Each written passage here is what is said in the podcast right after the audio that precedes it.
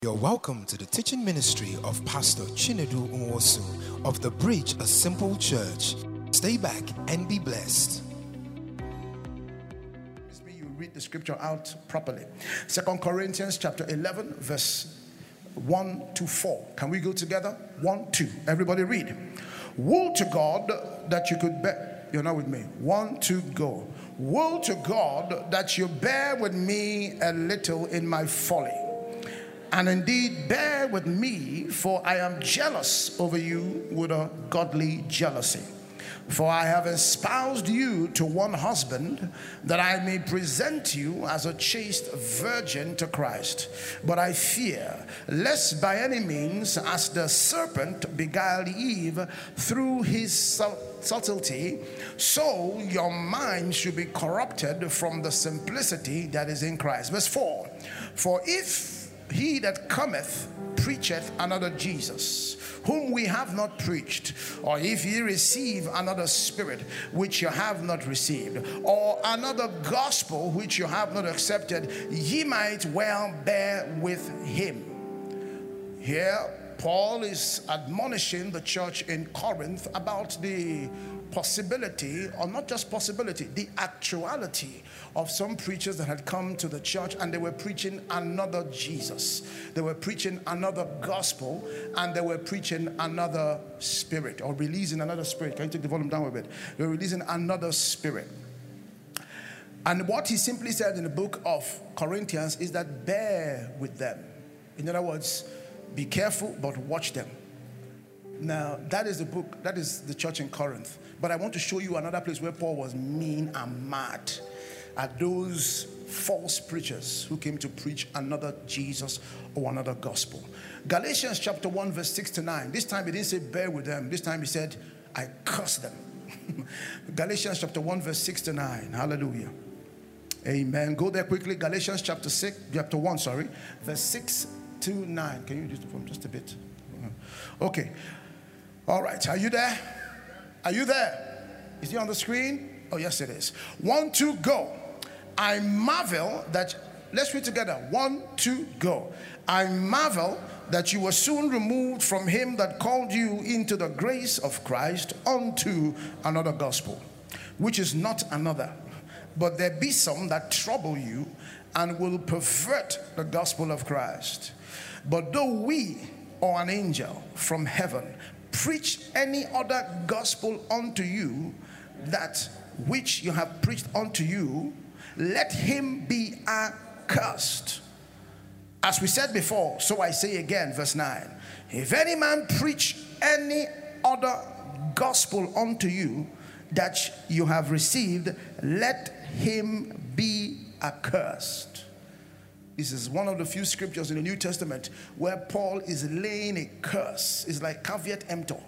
I'm laying a curse. Anybody who decides to preach a gospel to you contrary to this simple gospel, as we see in Corinthians, Second Corinthians, that I've preached to you, let that person be accursed.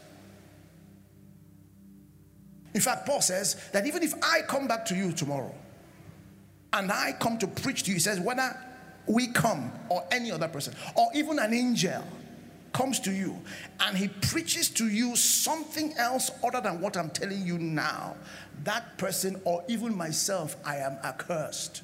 So, what it means is that eh, there are a lot of people who have lived through the ages that really have packed on curses upon themselves because of what they have taught.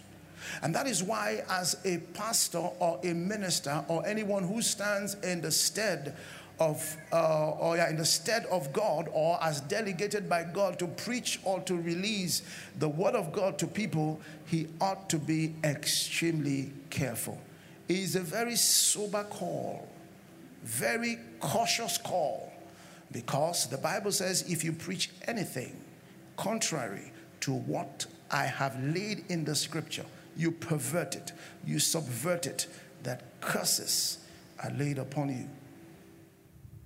This is a very sober call. And, you know, he says that those who are called into to, as leaders are going to be judged more fiercely because of what they've declared with their mouth. And that's why, for me as a minister, I'm very careful to ensure that what I am saying is what God has said to me to say. But the truth is, littered all over the country and through the ages, as a matter of fact, not just now, there's been people like we see from the scripture who have come out to speak something that is another gospel. So, what I want to do today, in the brevity of the time that I have, is to introduce to you this other Jesus that is being preached. Another Jesus that is different from the simple Jesus. And I hope that in the time that I have, I'll just, there are so many manifestations and so many descriptions of this other Jesus, but I'll just take just about five or six of them. And I hope that as you listen to this, um, you'll be able to discern when this other Jesus is being preached to you or when this other spirit is being released into your life. Several years ago, when I just, I think, uh, uh, sometime in the university, I think I was in the university. You know, one of my favorite pastimes as a young man was to travel to a new city. And then when I travel to that new city, I go from church to church just to get a different feel of the Spirit of God. You know how you travel to a new city, and some of us, the first thing you do, not here, they're not in this church, you go to the latest nightclub or the reigning nightclub in that place, you go to the hottest joints to that place, for me, as a younger child, as a younger person, what my fantasy was, was to go to the reigning churches. it's very interesting, isn't it? So I go to Lagos, then I was staying in Kaduna. So when I go to Lagos on holiday with my cousins, while my cousins are going for different parties and different nightclubs, cruising the place. They just dropped me, they leave me because me, my own is to go to one church. That was when I went to Household of Love. I went to so many churches. I went to Bethel Baptist, some of the big churches in those days. I went to House on the Rock, I went to different churches. That was my job. And I know there's a particular day I went to one particular church. I didn't even know the name of the church. I just was passing by and I saw that it had a very beautiful uh, exterior. It was very nice. So I marked it while I was going to, I think I was going to Household of Love, uh, Chris church, uh, Household of God, sorry. And then I saw the church and I was like, oh, next Wednesday, I'll go there. I was like, ah, this one, I like the way he's looking, but I'm going to Chris church. So let me just, the next Sunday I'll go there. So the next Wednesday or so, I think it was a Sunday, I went there. So as I walked into the place, I just felt something was unusual in that place. I felt strange. I felt a yoke just land on my chest, weight on my shoulder. I almost couldn't breathe. I was almost suffocating. I tried to stay in the church. They did their praise and worship. It was very unique. They didn't sing regular songs, they had their own special songs. So I couldn't even flow. And besides, there was just something wrong with the atmosphere. I have never felt that way as a believer. And when I typed, so when I stayed for like 30, 40 minutes, I knew I couldn't continue to stay there. I just went out and I went back home. There was another spirit in that church. It didn't have a name like the funky the names we have. He just had something like the Church of Lagos, something like that. The Church of Lagos. I think it was something like I don't know what it was. I can't even remember. It was like I think the Church of Lagos, something like that. But when I left, it became very clear in my spirit by discernment that there was another spirit there. I didn't even research it, I just felt unusual. So you have to be extremely careful that there are other spirits and there is another gospel being preached.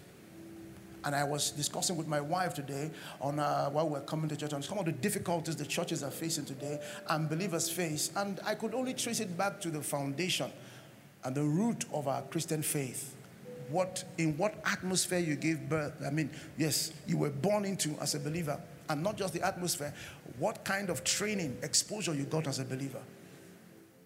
As the reason why we stagger and we struggle in the Christian faith. So it is important that some have been born again into another Jesus. Some have been born again into another spirit. Some have gotten born again into another gospel. And so they are struggling consistently because they don't know exactly what the simplicity of the gospel of Christ is. And that is my particular mandate to the church to simply teach the simple gospel of Jesus Christ, to ignite a simple God revolution. As simple as it is, it might not be a very fancy mission or vision, but that is what God has called me to do to be a simplifier, to break down once again what the simplicity of the gospel is. Hallelujah. So, we go back to our text very gently, And we see there that another Jesus, Paul, was preaching and said that it's possible they have spoken to you or preached to you about another Jesus, another spirit, or another gospel. I'm going to leave another spirit for another day. I'll leave another gospel for another day. But what I want to talk about today is another Jesus. Look and say another Jesus. And ask your neighbor, say, I hope you have not received another Jesus. I hope you are not being preached another Jesus, but the Jesus, the simple Jesus. Hallelujah. So, what I decided to do is quickly look through scripture and then look at our contemporary times and pick out perhaps this presentation of Jesus that is not exactly the full presentation of the simple Jesus. And uh, like I said, there's so many more presentations or descriptions of Jesus that you see out there, but I've just picked out five or six of them. The first one is what I call the judgmental Jesus. Some of us have been preached about or been preached or taught about the judgmental Jesus. The second one is what I call the licentious Jesus or the lascivious Jesus. The third is what I call the superstar Jesus. The only idea you have of Jesus and so of the pastors of the local church is that they, I'll talk about them very briefly, the superstar Jesus. Then the other one is what I call the materialistic Jesus. So, materialistic Jesus. Another one is what I call the superstitious Jesus. And the last one that I'm going to talk about today is what I call the poverty stricken, beggarly Jesus. These are all descriptions of another Jesus. This is not the Jesus we see in the Gospels. Let me start with the first one the judgmental Jesus. The judgmental Jesus. All right? Okay. So. This judgmental Jesus. So, all I'm simply doing today is to talk. I want to talk to you. And I pray that you get more than what I'm saying. And that you go back and you chew on these qualities I'll share with you and be sure that the Jesus that has been taught you and the Jesus you have received is the simple Jesus and not these other Jesus. So the first is the judgmental Jesus. The judgmental Jesus is the condemnatory Jesus. It is a Jesus that is driven by good works. A Jesus, those who preach this gospel are always rebuking you and always judgmental and move from the faith in Jesus into works, trying to describe uh, uh, Jesus as that Jesus who, who is firm and who is hard, who is tough and who is difficult to deal with. While it is true that Jesus is a holy Jesus, but the truth is that they forget to tell you that when Jesus walked on the earth, Jesus spent more time than those with those people who were forgotten and condemned by the society more than those people that were so-called righteous. They forgot to tell you that while jesus was living on the earth you look to the gospels jesus actually spent more time with harlots. Jesus spent time with publicans. Publicans were were tax collectors. They were very rich. Jesus spent more time with lepers. Jesus spent more time, in fact, with wine bibbers. In fact, at some point, he did it so much that they started saying, That man who is always dining with wine bibbers and friend to drunkards. One time, Jesus was in a house, and this woman, presumably who was a harlot, came with an alabaster box of oil and she broke it at the feet of Jesus and she was worshiping Jesus. And the so called judgmental people who were there said, This kind of what kind of Jesus is this that is hanging out with such? If he was so spiritual, he would have known that this woman was a bad woman. If he was so spiritual, he would have known that this woman was a harlot. And Jesus just left them because that woman was doing much more in the life of Jesus than those men who were outside condemning her. Another time, there was this woman caught in adultery. You know the story. And they brought her to Jesus and thought that Jesus would condemn the woman. By the time Jesus was done, Jesus told the woman to go. He said, Look, go and don't sin again. He said, Did anybody condemn you? He said, No, so I will not condemn you too. So the simple Jesus is not a condemnatory Jesus. One other time, Jesus was walking on a crusade. He was going to where he was going to preach, and then he saw a short man on a tree. and said, Oh, die Zacchaeus, I know you. All of us know you. You are the chief publican, you are the chief tax collector, you are a criminal, you are a 419er, you cheat people. And Jesus saw him on the tree. At the end of the conversation, Jesus said, Tonight, I'm going to, today, come down, I'm going to dine with you. And everybody was like, How can Jesus be hanging out with such men? Do you know that when he went to the Republic, to the publican's house, Zacchaeus, those who came around him were not the Pharisees. It was also other publicans like him, other criminals like him, other 419ers. So Jesus sat down with them and was having a conversation with them, discussing with them. So the judgmental Jesus that has been taught is not the real presentation of Jesus. And that was the problem in the Galatian church because they had come after Paul had preached to the, to the Galatian church, birthed the church. He left. Some men came back and they were now insisting that the, those who were Christians had to obey some of the laws of Moses for them to be Christians. And Paul said, No, we can't do that here. I will not place a curse of condemnation upon these people. I will not allow you do it because that is not the gospel which I preach to them. That is not the gospel I received from Jesus Christ. That is not the revelation of Jesus that I have. So leave them alone. Don't preach to them the judgmental Jesus. How do we see those guys in church today? They're always the ones to tell you that your skirt is a bit too short. They are come with a ruler when they come to church. So they stand and they take the ruler and they measure it should be above the knee, below the knee. You start quarreling with them, they get a ruler. Some actually do it. They carry a ruler, a tape, and come to measure. They're the ones who will tell you your fingernails are a bit too long. Now, should your shirt, your skirt be too short? No, it should not be too short. Should your fingernails be too long that you poke the eye of the person beside you? No, it should not be. Should it be in different colors that you confuse those who are looking at you? No, it should not be. But that is not what you come to church to do. That is what the word of God that is being preached to the person will ultimately do if the right word and the truth about the simple Jesus is preached to that person. So the judgmental Jesus is not the Jesus. That is the fact, matter of fact, another Jesus. It's another Jesus. And they make a big deal out of this Jesus. But that this Jesus is not that kind of Jesus. Hallelujah. The Bible says in first John chapter, they, they read John 3.16 and they forget John 3.17. How many of us can, say, can, can recite John 3.16? Okay, let's go. We can, everybody. Uh, if you can't, then uh, we need, ah, you are not coming to the bridge or you go to the church next door. Huh? Let's go again. Go. Don't open your Bible.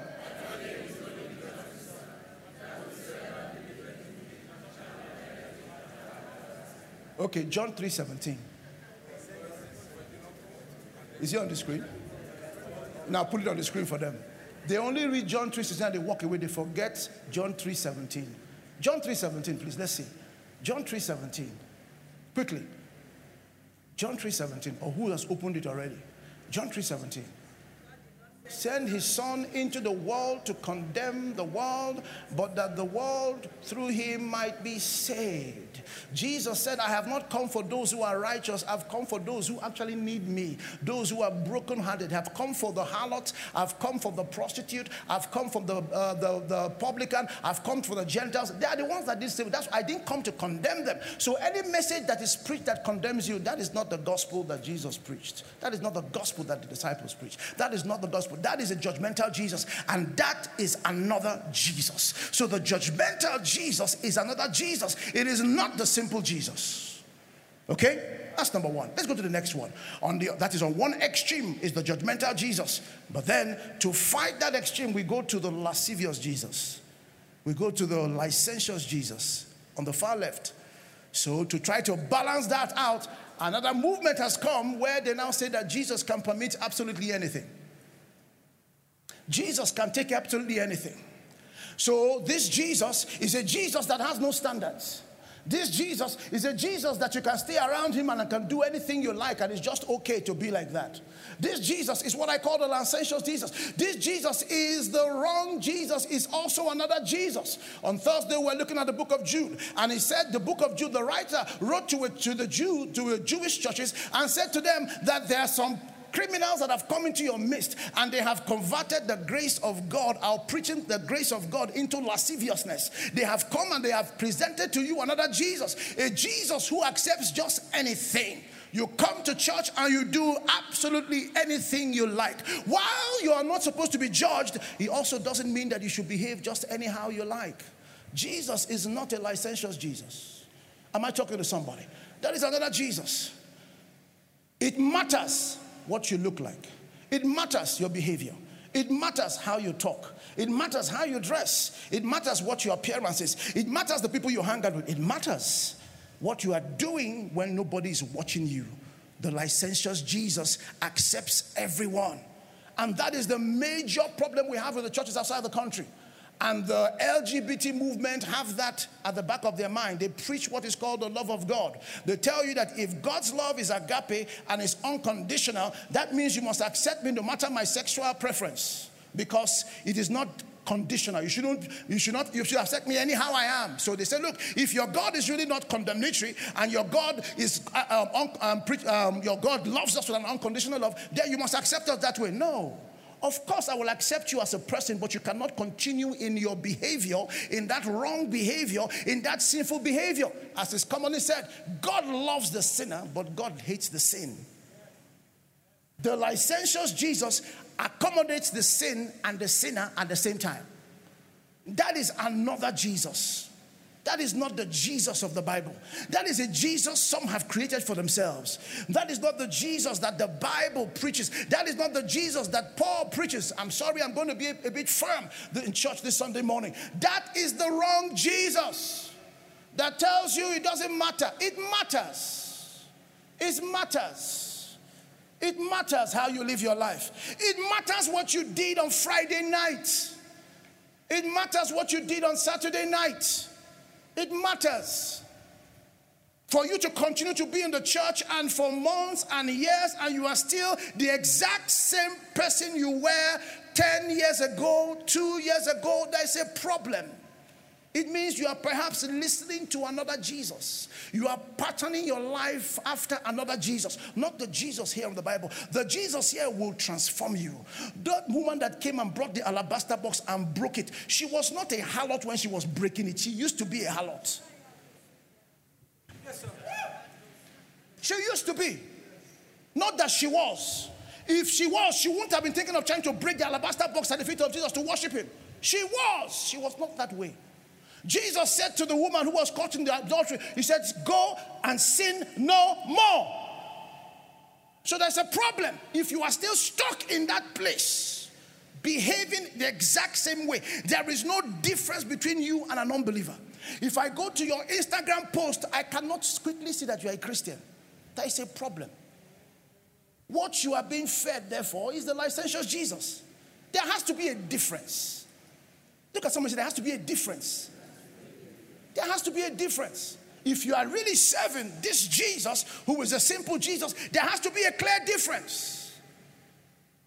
But then the Bible says that they took the licentious Jesus and they were teaching it. Jude 1 4. For there are certain men crept unawares who were before old ordained to this condemnation. Ungodly men, turning the grace of God into lasciviousness and denying the only Lord God and our Lord Jesus Christ. They take, they take, they preach. When they preach, it is very clear from their sermon that they are trying to be friends with this world. Look, we are not of this world. The Bible says friendship with this world is enmity with God. They never talk about this when they preach. You cannot be a friend of the world. If you are a friend of the world, and the, by that I mean the friend of the world system, you want to be like them, something is wrong. It's not the right Jesus you have heard. James 4 4. He says, Ye adulterers and adulteresses, know you not that friendship with the world is enmity with God? Whosoever therefore will be a friend of the world is an enemy of God. You are either a friend of God and an enemy of the world, or you are an enemy of God and a friend of the world. It's very simple. But these lascivious preachers are friends of the world. You cannot tell them out. You know, several months ago, several years ago, there used to be a preacher that would come and show off his, his designer baths on Instagram. Hello. I'm not saying you should not wear designer clothes. You should wear designer clothes. God has blessed you. But do you have to make it a point of duty of showing us when you have your latest shoe? Your latest Gucci shoe, all of those things, you're driving private jet. Hello, something is wrong. You are painting a wrong picture of who Jesus is to the people. And when I come to the materialistic Jesus, let me jump ahead of myself. That is the materialistic Jesus being preached. Do you know Jesus was never a poor man? But he never rode the best cars or the best horses. He in fact, he never rode a horse. The only time we see him on top of an animal, he was upon a donkey. A donkey was the commonest. Only the big men rode horses. Only the Roman soldiers, as a matter of fact, rode horses. He never he could have ridden a horse if he wanted to. He never had a chariot to drag him. He walked with his foot all through the Roman world, preaching the gospel throughout where he was. He was never a horse. There were horses, there were chariots. One time, the, one, somebody came to him and said, Jesus, I've just seen the great, see the great thing you do. Say, I want to follow you to your house. Jesus said, Hello. the Son of Man has no house. He said, Foxes have holes, birds have nests, but this man has no place to lay his head. How come the showing off of our house and our glorious edifices is now a measure of how much Jesus we know? It's not the right Jesus. That is another Jesus.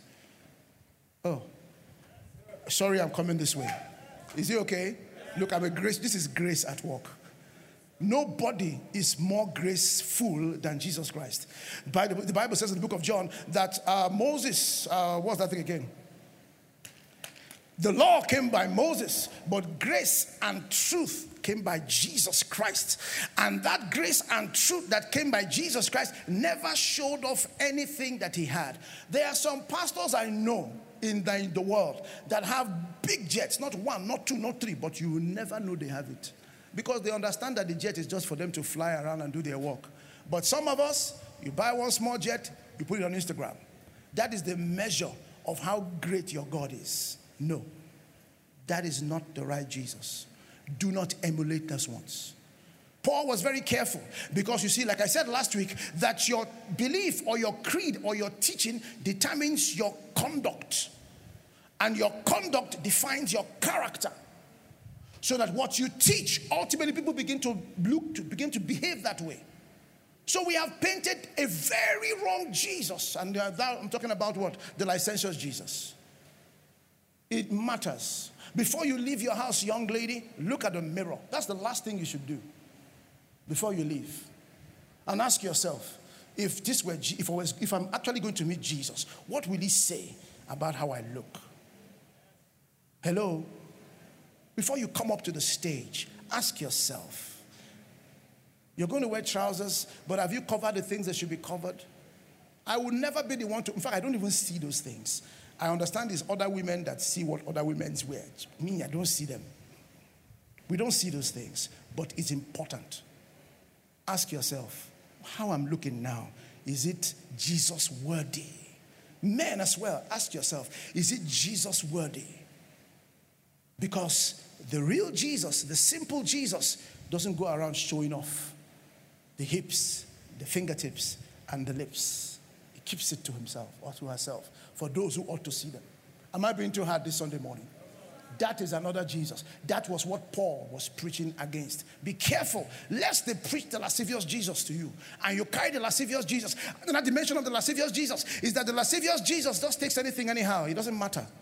You can be serious with God, you cannot be serious with God. You forget that this Jesus, who is the simple Jesus, twice in his ministry, he went into the temple and he was like, Hello, what is going on here? My, the house of God shall be the house of prayer and of seriousness. It's not for business, for transactions, and for running up and down for criminals and the den, the den of robbers. And he went, the Bible says, and he scattered them, he drove them out.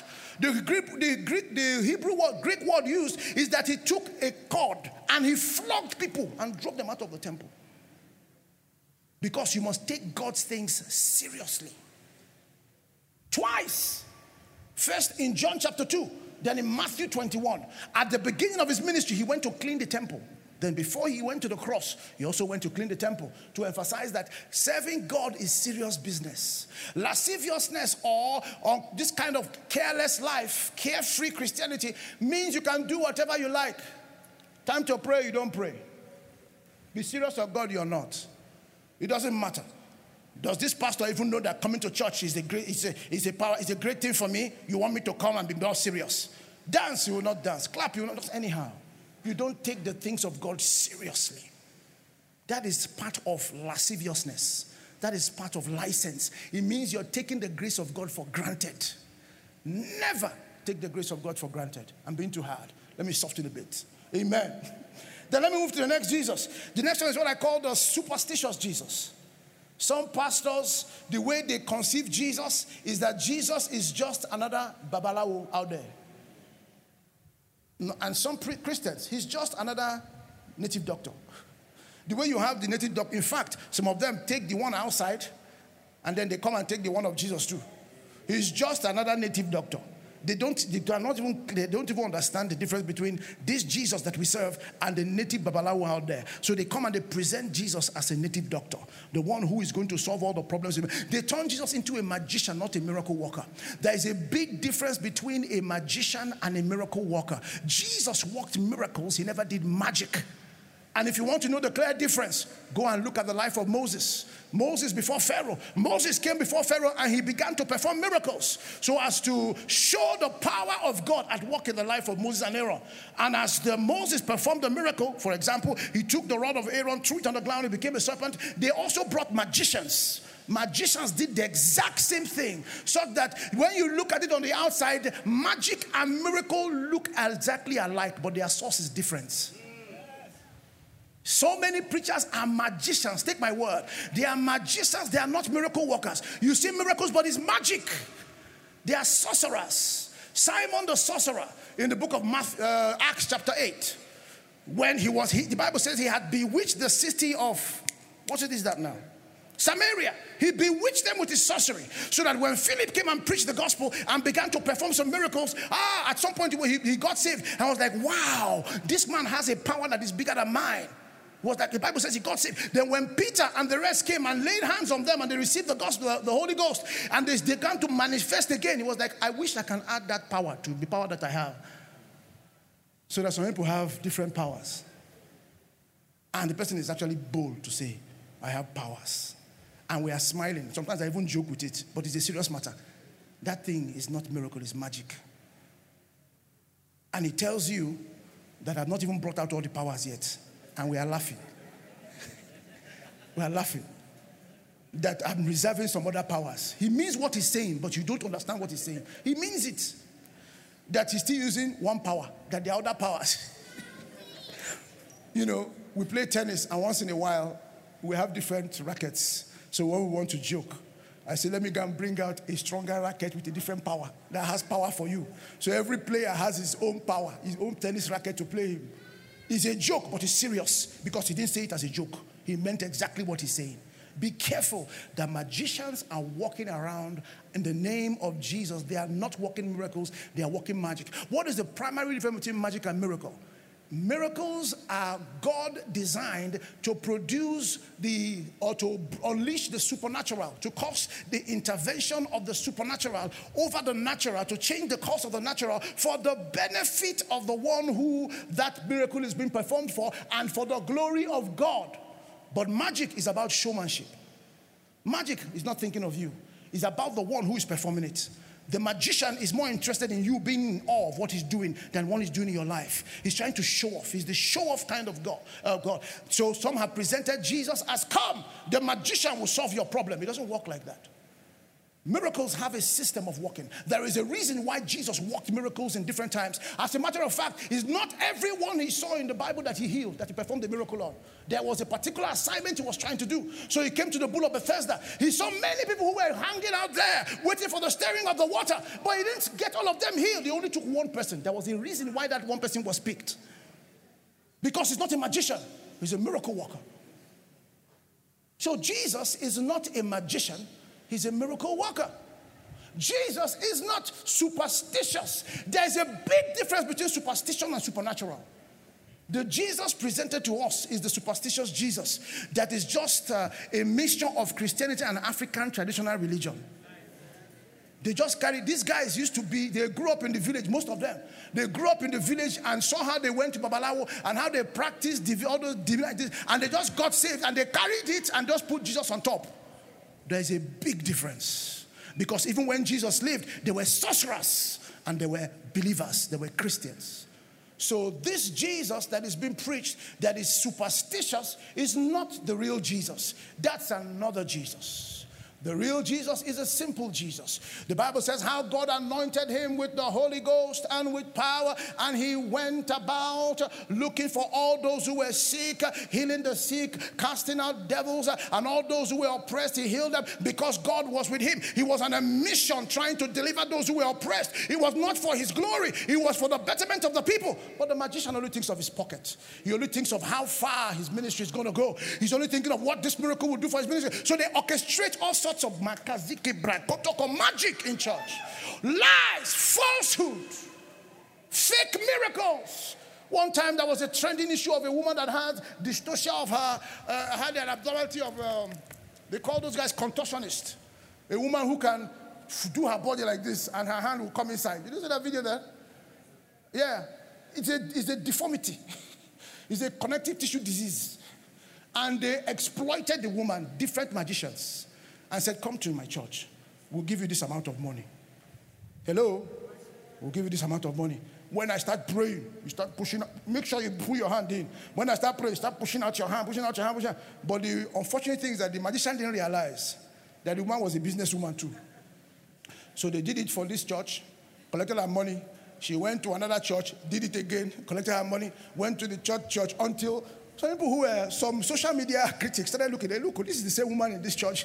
Is it that when they hid her here, the thing broke again? She went this one I hid. Magicians all over the place. Don't be fooled by magicians. All right. Okay, superstitious Jesus. The next one, uh, okay, sorry, that's, then the next one is superstar Jesus. The superstar Jesus is the Jesus that of, well, let me start by saying this. Jesus was a very popular man when he was on the earth. Everybody heard him. As a matter of fact, he was not only popular among the poor, he was also popular in the, among the rich. So much so that Herod heard about the ministry of Jesus. So that when they brought Jesus before Herod, Herod said, I've heard about you. You are the one that says, do miracle. Perform a quick miracle for me and let me see. Jesus was just looking at him. Jesus was like, You don't understand. I mean, I'm not a magician, I'm a miracle worker. With this criticism you have, I can't do anything here. So, Jesus, so that is, so, but that is not a, that is a, a, a, a simple Jesus. It's not a superstar Jesus. But how they have painted Jesus Christ is that he's a superstar. He was not a superstar. He was a man who was burdened with the compassion of people who were suffering. He was thinking of how to heal. He wished he could be everywhere at all times to deliver and to save all those that were healed, that were brokenhearted. The Bible says that Jesus was moved with compassion when he saw how they were all without, they were like sheep without shepherd, and he was moved to heal them. He was not a superstar celebrity. He was not showing off his bling, showing off his chain, showing off his good looks, showing off his hips or his cuffs or his chest. That was not, that is not the Jesus of the Bible. He was not a superstar. He was popular, but he never used his stardom to cause, create envy in people, which is what happens with the celebrity life. Everything about celebrities, I got more than you, and I want to pepper you. We are part of the pepper them gang. I went to a birthday party of uh, a cousin of mine in Turkey one of those days, his 40th. And then when we finished the writing the party, somebody said that let us upload the pictures so we can pepper them. That we are here having fun, pepper them. I don't know who she meant it for. She peppered them. And I was like, hello, obviously they were not believers, so I understand. But of course, I didn't post those pictures because my going there was not to pepper them. But I know that most of the pictures that I put on Instagram are designed to pepper them. Let your enemies see and let them pepper them. That is, Jesus never did that. He was never out to pepper anybody. He was never out to show off anything that he had. In fact, he was so regular that he took Judas to identify him when he was with his disciples, so he was not different from them. Judas had to kiss. If he was, if you, but when you walk into the typical celebrity now, you see them walking. You can you can differentiate the celebrity from the followers. You know that the team those that follow the celebrity. Uh, by the time you see the bling of the celebrity, it's clear. He dresses differently. He looks differently. But Jesus looked exactly like like Peter, looked exactly like uh, James, looked exactly like Andrew, and everybody. So much so that Judas has to go and identify him. So the man, don't come and tell me that Jesus was a celebrity superstar Jesus. No, no, no, no, no, no, no. That is another Jesus. That is not the simple Jesus. This simple Jesus is so simple, he can walk into a place and just blend in. Except for the fact that he will be teaching you and you'll be seeing wisdom come out of his mouth. When you see him on the street, there is no difference from the one who is walking down, even though everybody he was famous and he was a great man. So, how come right now we know the biggest pastors by their following, by their churches, by their celebrity style, lifestyle, by their Range Rovers? I want Range Rover, oh, I like big cow, I like fine thing, and you should have them. All. But I'm saying that if you're doing it so you can pepper them, so you can appear as successful, then that is wrong. That Jesus never behaved that. Can we follow Jesus and leave every other person who is trying to give us the wrong Jesus? Can we look at the scripture and find out how Jesus was living his life and just live that way? It's okay for me. They were not, don't believe the other Jesus that is being preached. In fact, Paul says if you go and you misrepresent Jesus, you are cursed. So leave all this. Let's just follow the Jesus of the Bible. Is it wrong to have those good things? No. Absolutely not. And as you're going to see very soon, that this Jesus was a rich Jesus. Second Corinthians chapter 8, verse 9. Let me get ahead of myself. Give me the scripture. This Jesus was rich. He was not poor. Second Corinthians 8, verse 9. For we know the grace of our Lord Jesus Christ, how that though he was rich, he became poor for your sakes, so that through your po- his poverty you might become rich. So the man was rich, but you never showed on him. He never used it to oppress the people who were around him.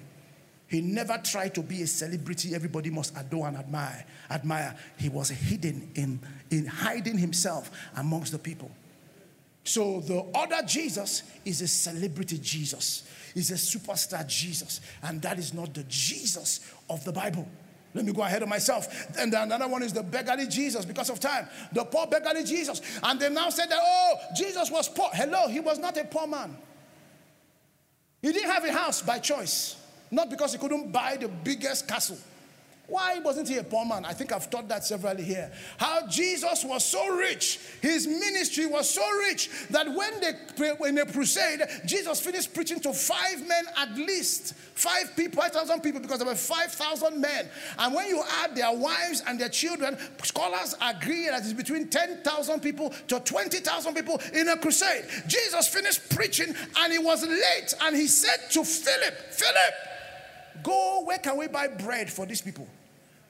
Jesus is not a madman. For him to be suggesting to buy bread for them, it means that where they were in their ministry, in their pocket, they had money to go and buy the bread.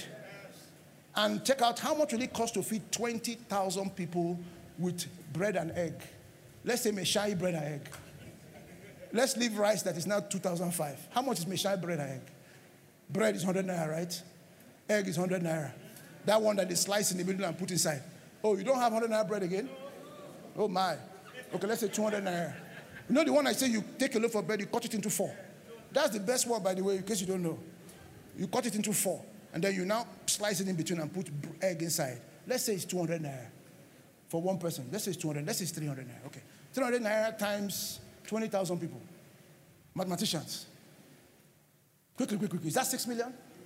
Or is that 60 million? I don't know. Six million naira. So Jesus was telling Philip, Philip, take six million naira from my account and go and bribe bread to feed these people. Go and read it. Hello? And Philip now said, ah, he never complained about the money. Oh. He just said, why are we even going to buy that amount of bread right now? We're in the desert. Where are we going to get, how is going to supply that kind of bread? So that was his problem. His problem was not that they could not, get, didn't have the money. The problem was that you, where are you going to get, if I tell you go and buy six million naira bread now, which bakery can give you six million naira bread? Now it has to be pre-ordered and pre-arranged. The Bible, and Jesus said, the, the, the, writer says, John said, Jesus told him that because he knew what he wanted to do. He, he had something at the back of his mind. And immediately they said, Well, Jesus said, What else do we have? They said, Only this boy has two loaves and three fishes. Abi? Sorry, there are many of them. Five loaves and two fishes. He said, Okay, bring it to me. Let me take it to the bakery of heaven. Since there is no bakery here that can produce it, let me summon the bakery of heaven. Let heaven begin to reproduce that bread. And by the time they finished, they fed everybody there, and there were 12 baskets of excess. He said, Don't throw it away, pack them. We're going to give it to that boy who gave us two loaves and two fishes. Let him take it and go and sell it because you cannot give Jesus bread, give Jesus something and leave empty. But that is food for another day. So this Jesus was not a poor Jesus. So he was not poor. Don't tell me that being poor means I'm holy. It's not true. That's also a wrong Jesus. What this Jesus was was a contented Jesus. Contented Jesus, who is content, who is content in what God has called him to do. It's not about the it's everything he needed was supplied for. And if for some reason they didn't have money there instantly, he just called on a fish. Bring coins from somewhere. Let me pay these guys. That Jesus, that is the Jesus. So he was not a poor man. Don't come and tell me I have to look poor and smelly. Don't come and tell me I have to be look poor and look like my hair is not organized. I have to look to show that I'm holy. It's not true. That is also a wrong distortion. That is another distortion of Jesus. Look nice, look good, because your Jesus looked nice and good. I believe his disciples look nice and good as well. Am I talking to somebody? Then the last Jesus is the materialistic Jesus. Have I talked about that one? Materialistic Jesus. That's what has been preached. As much as Jesus was rich, he never used his riches to intimidate those who are around him. In fact, he did say that it is almost impossible for a rich man to enter, make it to the kingdom of God. Because that rich man is going to, the money is going to control him so much. That is as difficult as the camel passing through the eye of a needle.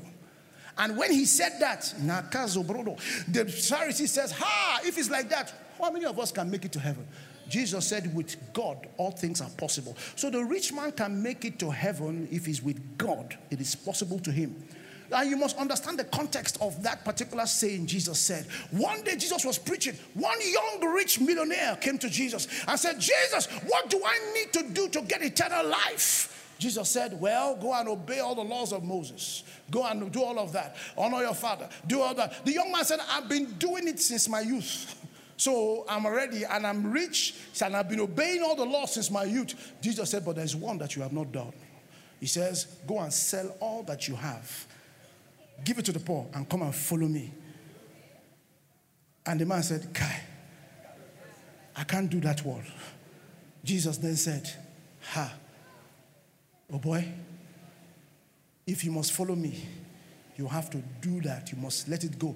And the writer now said, the man said he couldn't do that because he was a very rich man. That was when Jesus now said, It is impossible for a rich man to make it to heaven. It's like one uh, a camel passing through the eye of a needle. So the Jesus is not a materialistic Jesus. Is not is it good to build large churches? Yes, it is. But if that is the Jesus you present to people, you make them greedy. So some come with the gospel of prosperity and greed. Uh, oh, Makazabada, coming to carry out a Jesus who is materialistic and push it to the church. And that's all they see. So your measure of your faith uh, is determined by your bank account. That's a lie.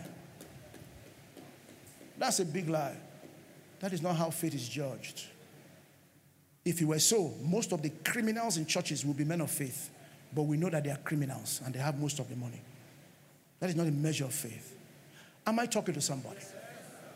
This is important because you have to be able to decipher which Jesus is being preached to you. And like I said last week, the key to all of this is to preach and to understand, have a concept of Jesus that is right in the middle, not to the far right, not to the far left, not to the excess on, on the left side, or not to the excess on the right side, but to walk in the middle of the pack. And for me as a preacher, I do all I can to make sure I portray and I speak and teach a balanced Jesus.